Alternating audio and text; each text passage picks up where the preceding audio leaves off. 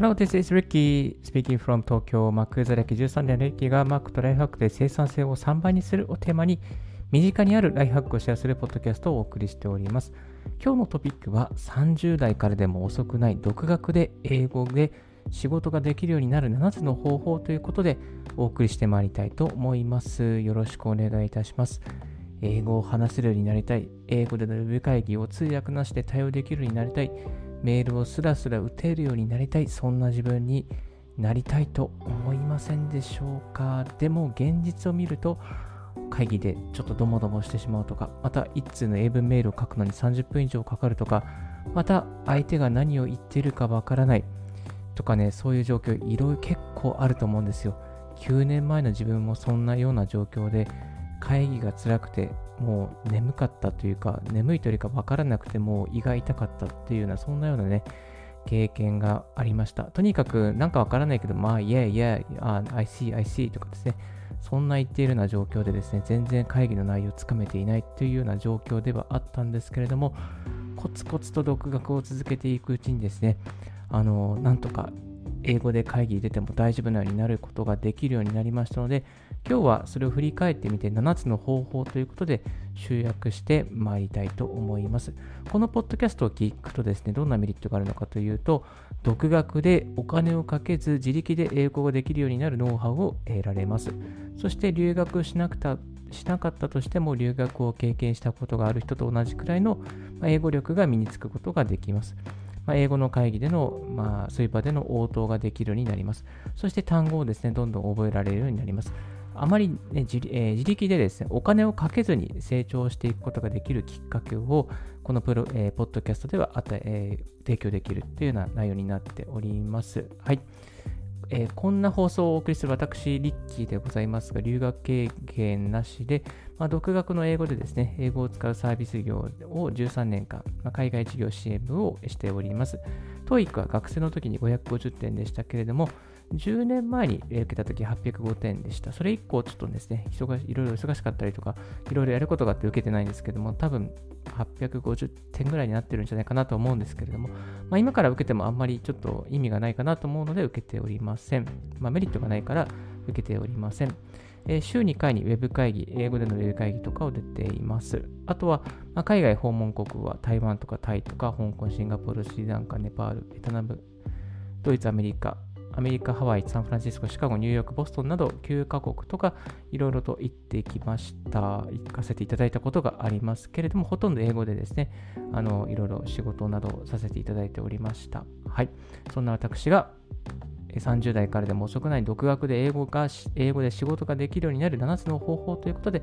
留学経験なしお金ゼロでも OK というテーマでお送りしてまいりたいと思います。はい。えー、まずはじめにですね、7つの方法をざっとですね、紹介させていただくと、1つはですね、シャドーイングをしまくる。えー、シャドーイングをしまくる。2つ目が、興味あるコンテンツを英語で聞いていく。3つ目が、スマートフォンの設定を英語にする。4つ目が、海外のニュースえ、番組を隙間時間に見る。5つ目が、わからない単語フレーズリストをコツコツ積み上げる。6つ目が、英語テキストでやり取りをしまくる。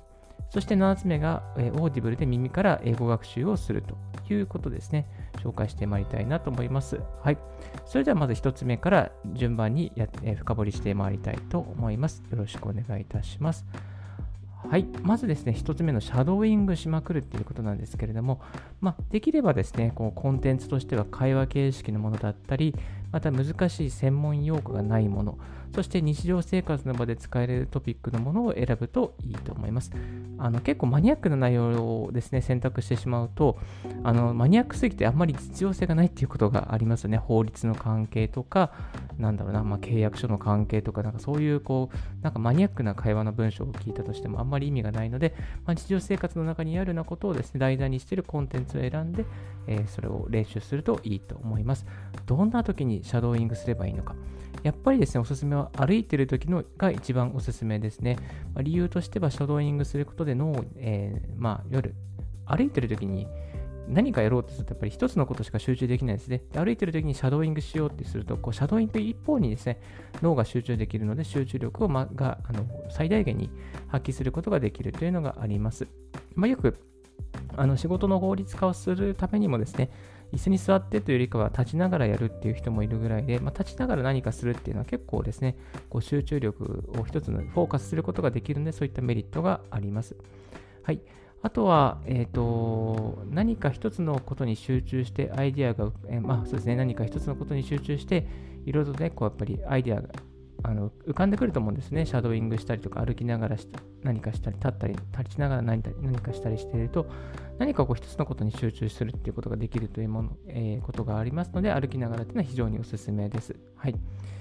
えっ、と、で、シャドーイングですね、やっぱり隙間時間にやりましょう。歩いてる時にやるのがいいかなと思うんですけども、ちょっとね、周りの人が見て変なやつだなと思われても、ぜひぜひ続けていただきたいなと思います。ちょっとぐらいね、変だと思われてもですね、その変だと思われても、なんか何か自分に大きなデメリットがあるかってそういうことはないので、ちょっと変な、変だな、こいつなんだろうみたいなと思われても全く気にすることはないですね。あの、そんな友達でもない人から変だと思われてもですね、全然気にすることはないです。はい、歩いてる時にシャドーイングしてると大体変な目で見られますけれども、それを気にせずですね、淡々とコツコツとシャドーイングを積み上げていくといいと思います。で、結構隙間時間ってなかったりするんですけど、やっぱ歩いてる時間は一番ね、こうね、有効な時間なんですよね。だから歩いてる時間、例えば駅から、えー、家までのです、ね、時間が15分あるのであれば、15分きっちり朝はポッドキャストを聞いてシャドウイングするとか、英語のテープを聞いてシャドウイングするとか、まあ、そういうふうにね、毎日15分間積み上げていけば、うん、例えば行き帰りで30分、そして2日かければ、まあ、1時間の積み上げになりますので、えー、かなりですね、生産性が高いことができるようになってまいります。生産性というか、時間を積み上げることができるようになってきます。生活性は関係ないですよ。ごめんなさい。時間を積み上げることができるようになっていきます。はい。えー、おすすめはですね、おすすめはやっぱりいつもやってる習慣の後にシャドーイングをするっていうことですね。まあ、シャドーイングしようと思っても結構忘れちゃったりするじゃないですか。だから、例えば歯磨きをしたらシャドーイングするとか、例えば家を出たらシャドーイングするとか、例えば電車に乗ったらシャドーイングするとか、電車から降りたらまあ、会社までの徒歩の区間でシャドーイングするとか、まあ、そういうふうにこういつもやってる出来事の後にシャドーイングするっていうふうにすると習慣ができますので、ぜひぜひおすすめでございます。で効果的な方法っていうのはやっぱりこうですねあのその人の、まあ、登場人物の本当に気持ちになって感情移入してシャドーイングすると覚えやすいかなと思います。あとは単語とかフレーズとかもですね、もう何回も何回も繰り返しして、もう耳にタコができるぐらいですね、そのフレーズを覚えたり知ったものをアウトプットしていくと、よりとよりあの覚えやすくなりますね。まあ、慣れてきたら、同じコンテンツをですね、ずっと消費してると慣れてきて、まあ、疲れますので、慣れてきたらですね、興味あるコンテンツに切り替えるといいかなと思います。はい。ここまでがシャドーイングをしまくるということで深掘りさせていただきました。えー、そして2つ目の興味あるコンテンツで英語を聞くっていうことなんですけどね、これはね、結構大事ですね。なんかこの勉強だから、勉強だから、この教材やんなきゃみたいな、これをね、やんなきゃみたいな、そういうモードって結構あると思うんですけれども、これね、間違ってます。あのそれは、それちょっと続かないですね。だって興味ないもんじゃないですか。自分の興味あるものをやっぱりこう英語で淡々と学んでいくことを、ま、継続できるんですよね。だからそれを探して、そういう素材、その題材とかコンテンツを探してやりましょう。例えば自分がもしガーデニングが好きだったら、まあ、ガーデニングに関する英語のコンテンツを聞きまくったりできますし、ファッションが好きだったらファッションのこと、建築が好きだったら建築のこと、アニメが好きだったらアニメのことなどをですね、ま、こうちょっとこういろいろネットで探して、まあ、ポッドキャストなんかもいいかなと思いますけど、例えば YouTube のチャンネルとか、いろいろな、なんだろうな、まあ、あの、まあ、TikTok とかもいろいろあるかなと思うんですけども、そういうチャンネルを見て、そして自分に興味があることで、英語で話されているものの中で、それを、まあ、チャンネル登録して、そしてどんどんこう聞いていくっていうことがいいかなと思いますね。あのやっぱり自分が興味あるとかやってみたいなと思っていることをですね、こう英語で聞くっていうことは、やっぱりその、ね、聞こうと思う姿勢が全然違うんですよね。あ、これ聞きたいなって思うね、コンテンツをこう選んで、やっぱりやっていくと、全然このね、入り方が違うので、ぜひぜひやってみていただきたいなと思います。リッキーのおすすめのコンテンツとしては、やっぱり Apple の WWDC ですね。新製品発表会。これはいつもね、もうね、もう本当に大好きで聞いてます。あの英語のスピードも遅くて、やっぱり分かりやすい英語を使ってくれるので、割と専門用語も、まあ、専門用語がありますけれども、一般の人が聞いても分かるようにですね、この Apple の新製品発表会って構成されていて、動画も面白いし、プレゼンの仕方も面白いので、かなりですね、これ参考になりますね。この前も朝3時に起きて、あの、新製品発表会を聞いて、それでそ、して速攻でその内容をまとめて、ポッドキャストに配信するっていうことをやってみましたけれども、結構楽しかったですね。やっぱり楽しいことはね、なんかね、朝、朝早起きでもやろうかなと思うんですよ。だから、やっぱりこう、楽しいコンテンツを見つけて、自分がこれが好きだなとか、こういうの興味あるなとか、学んでみたいなと思うことをがを見つけて、それをですね、やっぱりこう、コンテンツ化していくっていうか、その、シャドウイング、シャドウイングじゃないですね。あの聞いていくっていうことは一番おすすめですね。あとはリッキーのおすすめだったのフレンズを一気見したりとか、まあ、デザイン関係のポッドキャストを見たりとか、そういうことをですね、好きで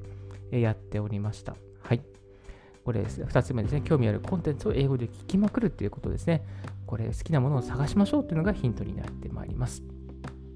はい、3つ目、スマートフォンの設定を英語にする。えっ、とね、Siri で英語で話しかけるっていうこともできると思いますね。スマートフォンの言語設定は簡単に英語にできます、ね。設定のところで大体ラングエッジっていうのがあるので、そこから英語モードにしましょう。で、英語でですね、いろいろと話しかけることができますので、今だったら、まあ、Hey Siri とかですね、Alexa とかね、呼びかけていけば大体ですね、反応してくれますので、Hey Siri もですね、やっぱりその、あの、なんだろう、英語版にしただけでは、あの、なんですか、それ起動しないですね。Hey を英語で表示する、英語で対応するように設定しないと意味がありませんですね。スマートフォンの設定をするときに、まあ、英語版の表記にして、かつ Siri の Siri の対応言語も英語にしてしまうということ、これがおすすめですね。例えば、Hey Siri とかですね、声かけて、あメールを送ったりとか、タイマーをつけたりとか、アラームをつけたり、メッセージを送ったり、また1日の予定を確認したりとか、ググったりとか、天気予報をチェックしたりとか、また道の経路をあの確認したりとかですね、ね。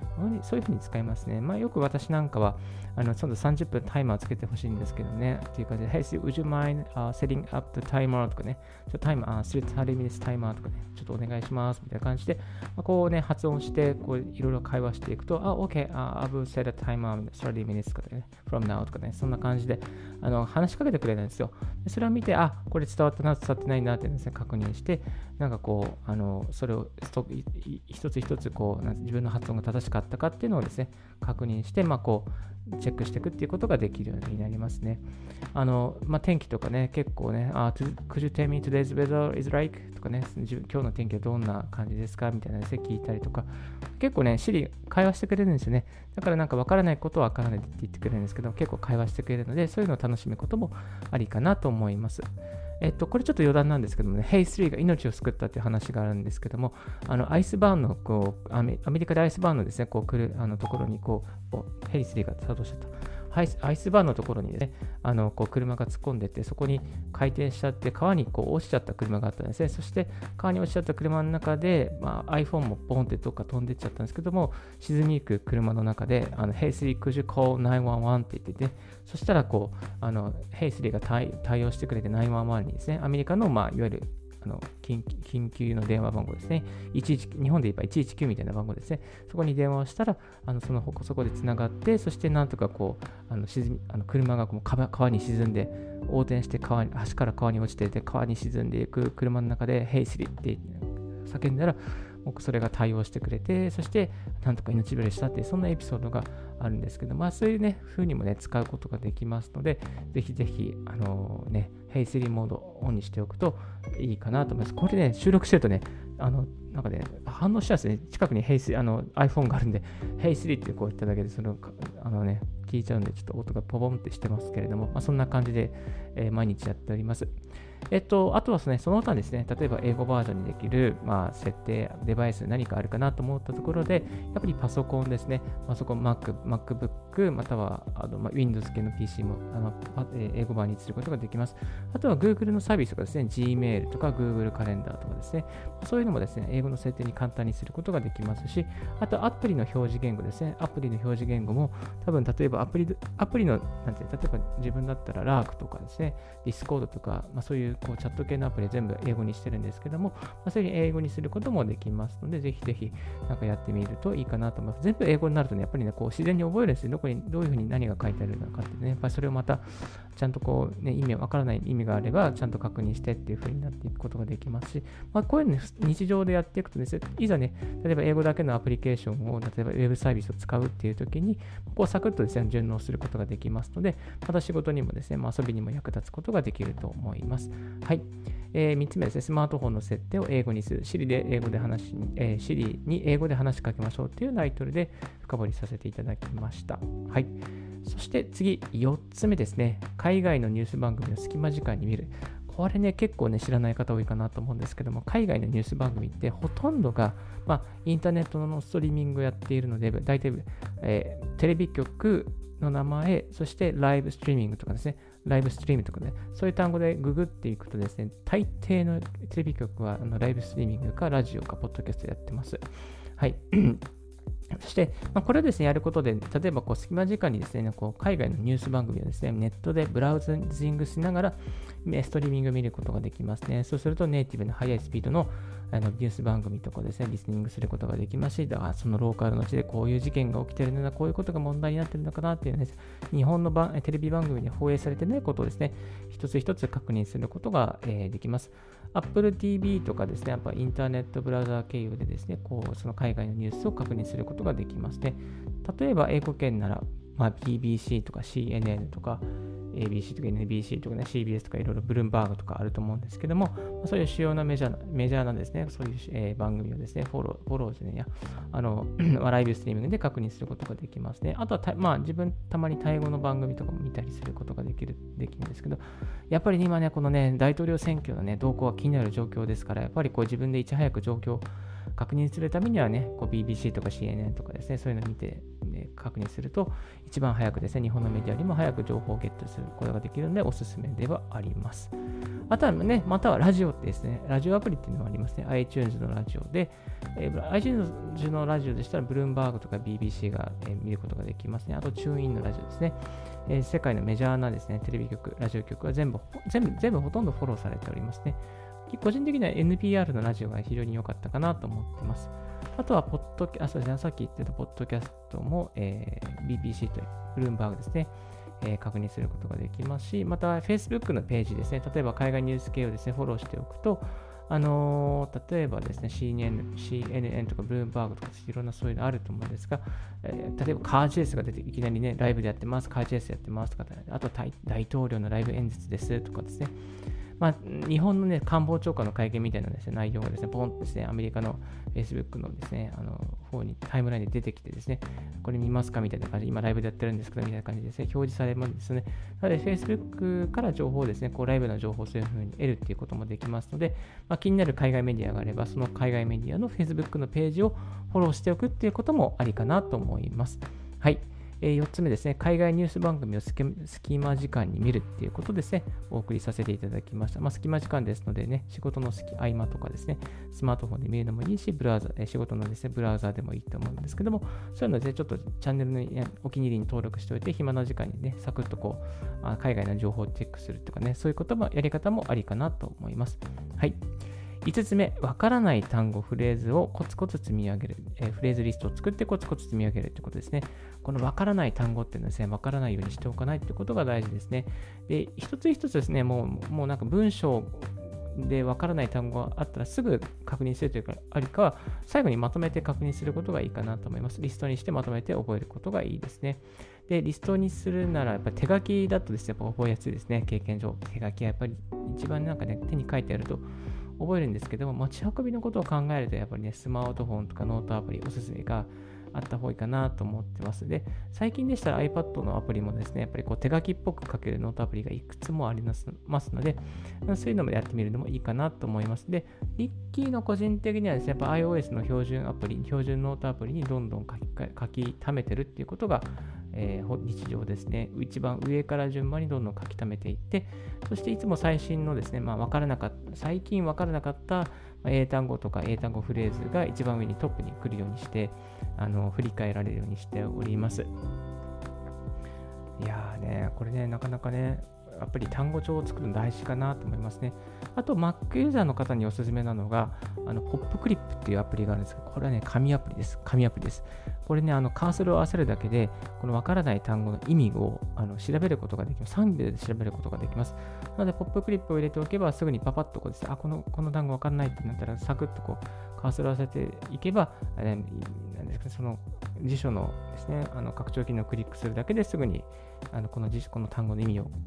確認することができます。あとはですね、やっぱり音声読み上げとかもあの普通にできますし、音声入力ですね。音声入力もできます。そして、まあ、何せ標準の辞書アプリがで充実してますね。英和、和英、英辞書、全部揃ってますので、特にですね、こう辞書で追加で買うことも、えー、ないぐらいになっております。あとは Google Chrome ユーザーの方でしたら、拡張機能の Weblio ポップアップ 英和英ですね。あるんですね。これをですね、やっぱりこう入れて、一つ入れておくと、まあ、こうなんかわからない単語があった時にすぐにこうポッポンとですね、あのカーソルを合わせるとポップアップで出てくるっていうのがありますね。はい。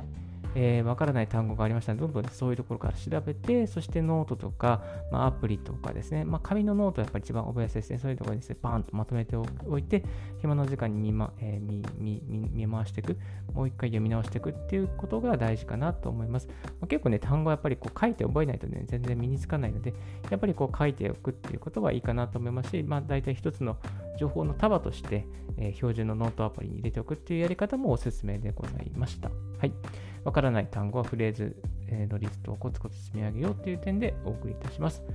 はい。そして6つ目、英語の英語テキストでのやり取りをしまくる。いやー、これもね、なかなか大事ですね。結構ね、あの、口頭でアウトプットが一番、まあ、大事ではあるんですけども、その時に大事なのはテキストでのアウトプットですね。とにかくテキストでの英語のやり取りを充実させていっていくと、自然とこう、英語の表現が豊かになっていくという、英語の表現をですね、こうどんどん使えるようになっていくっていうですね、あのフレーズに、フェーズに入っていくことが、えー、できます。で、実際にですね、このなんかテキストとのやり取り、テキストでのやり取りの場合は、自分が分からなかった単語とか、分からなかったフレーズとかですね、えー、そういうのですね、どんどん入れていきましょう。メールとかですね、チャットの中で、ね、いろいろあるじゃないですか、やり取りするじゃないですか。それで、なんかやり取りするときになんかね、こう、ああ、この前こういう、こういう単語で詰まったから、なんかここのノート、ここのノートのところにですね、この前できなかった単語が、それで何かこう、一つでもその部分を使おうとか、そのフレーズを使おうとかですね、そういうふうにしていくと、どんどんどんどん語彙数を増やすことができますので、ぜひぜひ活用していただきたいなと思います。まあ、英語のね、メールとかチャットとかね、どんどんやった方がいいですね。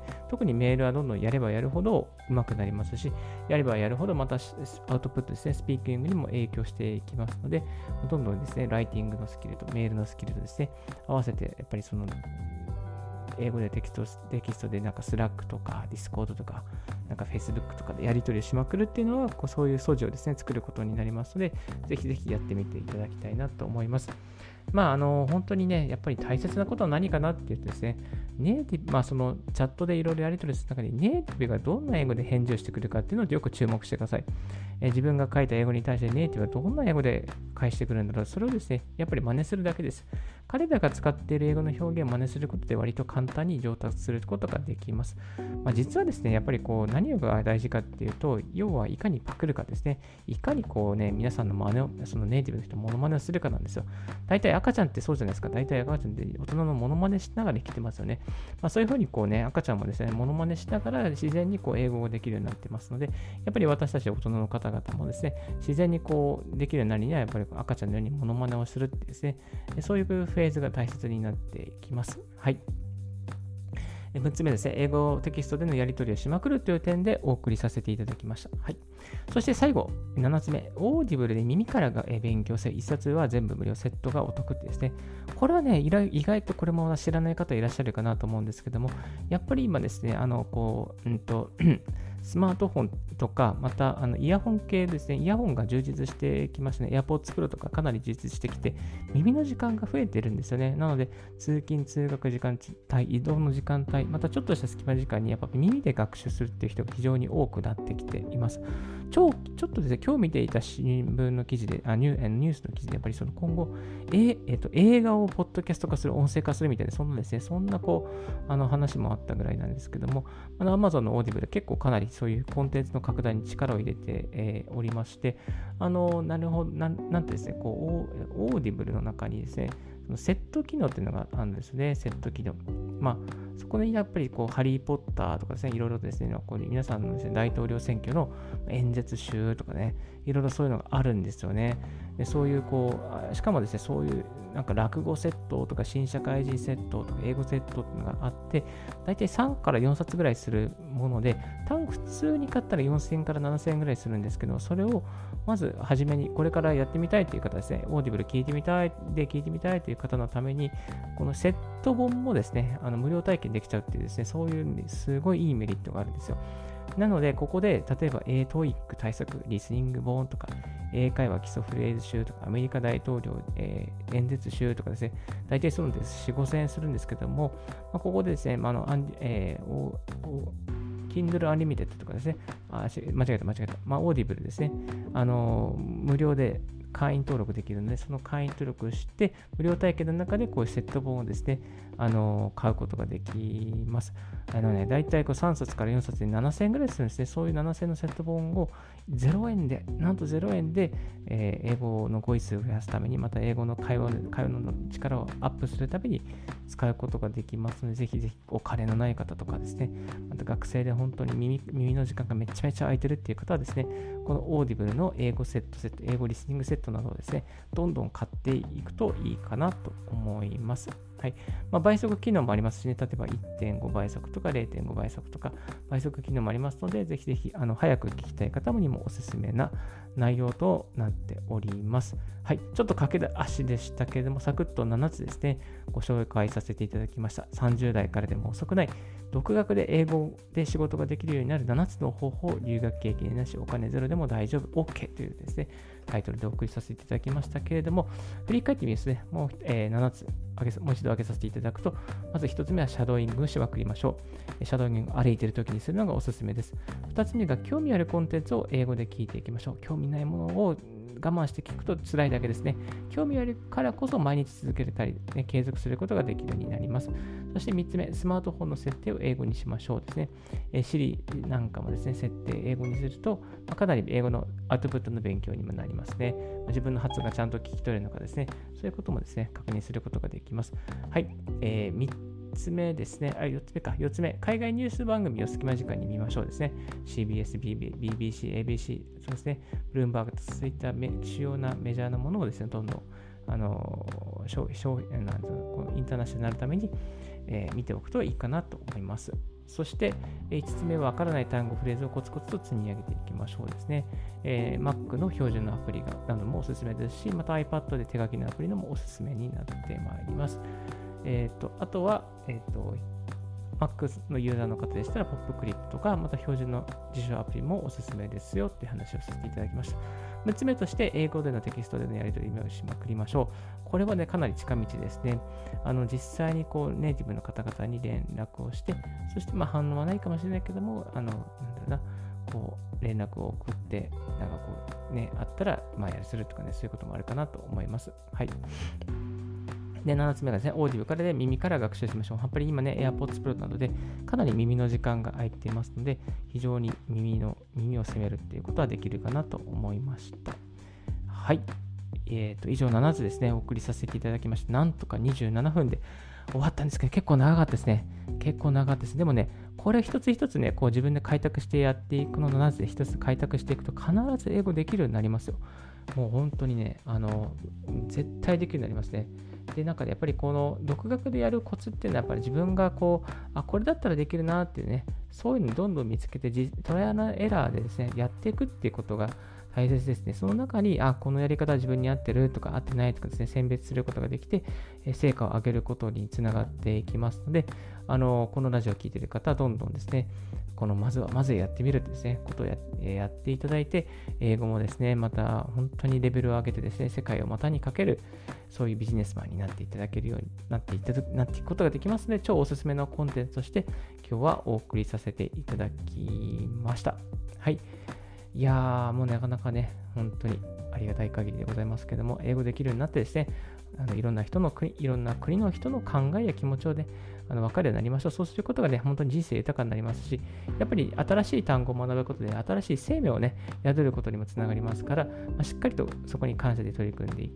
ね、感謝っていうかね、ありがとうの気持ちで、やっぱりね、こうやっていくことがいいかなと思いました。はい。えー、今日は一旦ここで終了、えー、ブレイクさせていただきますけども、30代からでも遅くない独学での英語で仕事ができるようなアンスの方法ということで、留学経験なしお金ゼお金ゼロでも OK というテーマでお送りさせていただきました。ここで一旦ブレイクさせていただきます。So I will take a short break. Stay tuned with Ricky's Right Hack Radio. Thank you very much for listening. If you haven't heard about Anchor, it's easiest way to make a podcast. Let me explain. It's free. There is a creation tool that allows you to record and edit your podcast right from your phone or computer. Anchor will distribute your podcast for you, so it can be heard on Spotify, Apple Podcasts, Google Podcasts, and more. You can make money from your podcast with no minimum listenership. It's everything you need to make a podcast. It's one place download Anchor app or go to Anchor FM to get it started.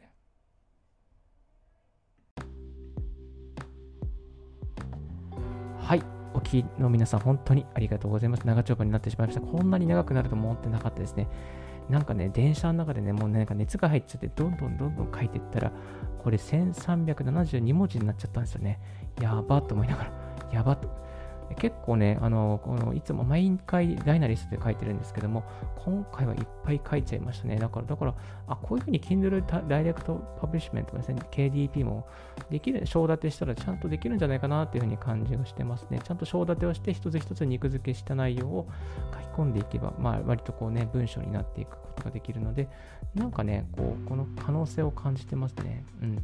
なんで、こう、サクッとこれから KDP、えー、出版できるように頑張っていきたいなと思います。えっ、ー、と、実際ですね、KDP やっていく上において、まあ、この英語関係にしようか、音声配信系にしようか、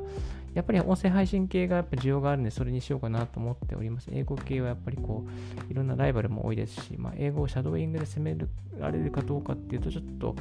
ネタがあまりないなっていうところですね、悩んでおりますけども、でも、あのこういった英語関係しっかりとコンテンツとして配信して、一人でも多くの人に1000も留学経験なしでも、あの仕事で使える英語を身につけていたいただきたいなと思っております。はい。えっ、と、いや、アメリカの大統領選気になりますね。もういつも CBS とかですね、BBC とかあの全部見てます。あの、まあ、先ほどのポッドキャストも紹介したんですけどね、あの、Facebook ページ、結構これね、フォローしておくといいですね。なんか海外のいろんな情報、ニュースを見れることができますし、ライブのニュース速報があると必ずね、あの入るようになるんですね。だからなんかこう情報感度を上げるためにはですね、Facebook ページを一つフォローしておく、一つライクしておくと、えー、なんかサクッとですね、海外の情報も入ってくるようになるので、これもおすすめでございます。はい。いやー、こんな感じですね。本当に英語に関して語る日がこんな来るとは思ってなかったんですけども、やっぱり7つの方法をやっていくと、独学ででえー、ある程度までですね、あのこう極めることができます。ある程度やっぱり TOEIC600 点とか700点とかですね。まあ、その後の上のところでやっぱ人のセンスとかいろいろあると思うんですけども、うん、うん、やっぱりかなりこう努力することで上げることができますので、ぜひぜひやってみていただけたらなと思います。はい。大統領選のケース気になりますけど、今日はこの辺で、バイバイさせていただきたいと思います。今日のラジオはいかがでしたでしょうか？少しでも役に立ったなと思う方は、ポッドキャストの購読をお願いいたします。リッキーブログ、リッキーのツイッターも毎日更新しております。リッキーさん、こういう企画を教えてください。こういうことをやってください。こういうライフハックをライフハックを知りたいですっていう方いらっしゃいましたら、ツイッターまでご連絡くださいませ。Thank you very much for tuning in Ricky's Life Hack Radio on this podcast. This Lifehack Radio has been brought to you by ブロガーのリッキーがお送りいたしました。Have a wonderful and fruitful day and don't forget your smile. Bye bye.